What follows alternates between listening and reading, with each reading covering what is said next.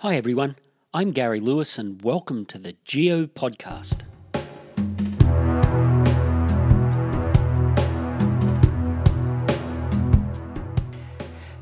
And in this episode, we're going to be talking about mineral colour and mineral streak and how we use those things to help us identify minerals in our collections. It is probably the colour of minerals that makes most people get enthusiastic about mineral collecting. There is nothing nicer than having a bright blue mineral or a bright red mineral or a bright green mineral in your collection. And yet, colour is a really, really bad thing to go by when you are trying to identify minerals. That said, we're going to talk about the colour of minerals and what makes minerals their different colours but we are also going to talk about a far more important mineral identification technique, and that is to look at streak. But first, let's talk about mineral colour.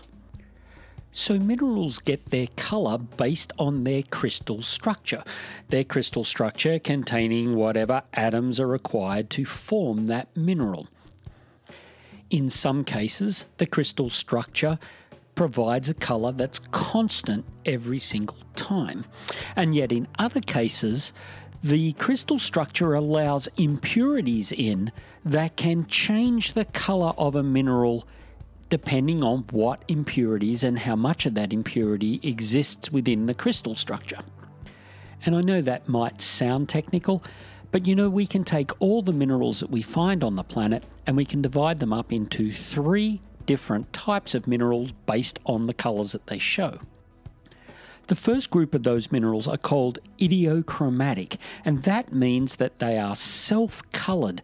So the colour is predictable and it doesn't matter what changes take place within the crystal structure of those minerals, they will always be the same colour. And azurite and malachite are two copper minerals that always show the same colour no matter what azurite a blue colour and malachite a green colour. And while azurite malachite and other idiochromatic minerals might be reasonably common, the vast majority of minerals are not idiochromatic, but they are allochromatic. Allochromatic minerals, allo means other, chromatic meaning colours, can change the way they appear colour wise depending on trace compounds that occur in the mineral structure. And the classic example of this is the mineral quartz. In its purest form, quartz is clear. It's colourless, if you like. And yet, when trace elements appear in the crystal structure of quartz, we can change its colour. We can change it from clear to smoky. We can change it from clear to a yellow colour and even to a pink colour with pink quartz. And all of these colour changes occur because of these other elements that occur within the crystal structure. So, considering that the vast majority of minerals on Earth fall into the allochromatic group, that means that using colour alone is a really bad identification method. What you really need to do is use multiple mineral properties to secure a really accurate identification. And yet, most of us, even including me, have a tendency to jump to a conclusion based on colour. So imagine you're out in the field and you're digging in some deposit and you come across a green crystal. Now, automatically you might think that the green crystal is an emerald, but it could also be a green sapphire and it also could be green tourmaline. So just because it's green doesn't give you a good identification. But at least recognizing that it's green might narrow down your identification pool of minerals, and then you can use other tests to work out what the mineral really is. But again, I can't stress enough that colour alone is a bad way to identify minerals. And that leads me to another property that's somewhat related to colour and involves colour, and that is the property of streak. In its simplest explanation, streak is the colour of the powdered mineral, which in some cases can be considerably different from the colour of the mineral itself. The best example of using streak to narrow down minerals takes place when people are out looking for gold. The powdered colour of gold is gold, and yet the most common mineral that is mistaken for gold, fool's gold, pyrite, when you powder pyrite up, the colour of the powdered mineral is black.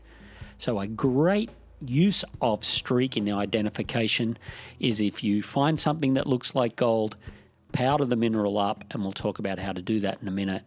But gold will maintain its gold colour in powder form, whereas the vast majority of things that people mistake as gold will not be gold in colour. Pyrite, fool's gold, will be black. Chalcopyrite, which is a similar goldy looking mineral, will be a greenish grey colour, etc. So, how do you best see what the colour of a powdered mineral is? And that's where a streak plate comes into play. A streak plate is really an unglazed tile. And the best way to get one of these is to go to your hardware store and look at a place where they sell kitchen tiles and bathroom tiles and buy a tile that is unglazed on its bottom surface. The whiter tile you can get, the better. And sometimes you can even find tiles that are actually black all the way through, and therefore you can use the black back of the tile that is unglazed also as a black streak plate. But at least having a white streak plate in your Mineral ID kit is a great step forward. Now, as usual, you can purchase streak plates on Amazon and online, and I'll put a link in the notes for this podcast of where you can pick one of those up. But again, go to your local box store, hardware store, and you normally, for a dollar or so, can pick up a kitchen tile or a bathroom tile that's white through and unglazed on the back, and they are perfect then the process of finding the streak is to scratch your mineral on that unglazed surface.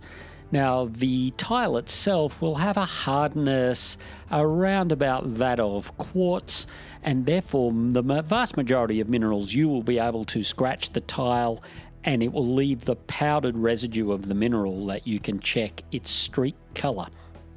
Obviously, some minerals are going to be harder than that and they will actually scratch the tile. So you'll need to look closely at the tile to see whether the mineral that you are testing is actually scratching a groove in the tile. So you are not just looking at the powdered remnant of the tile, but you're looking at the powdered mineral.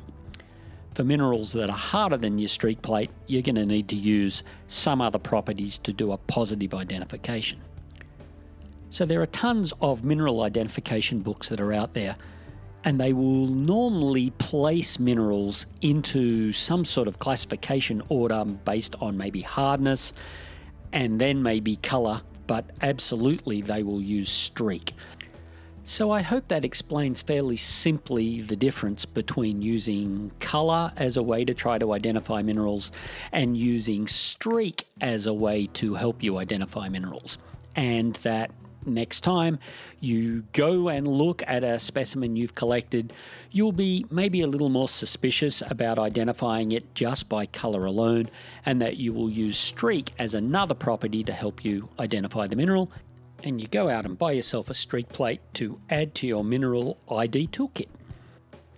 As always, I will create some podcast notes for this episode, including a link to where you can buy streak plates on Amazon, and you will find those notes on the Geo Etc. website. So that's G E O E T C dot com, and look for the Geo podcast section in the navigation, and you will find this episode listed there, as well as the other episodes that we have recorded. And as always, I encourage you to have a good look around the site and find snippets of information about earth science field trips that we run every year to visit places like Hawaii and Iceland, and even recommendations of equipment that you can buy to take into the field. So for now, that's it from the Geo podcast. And as always, keep on rocking.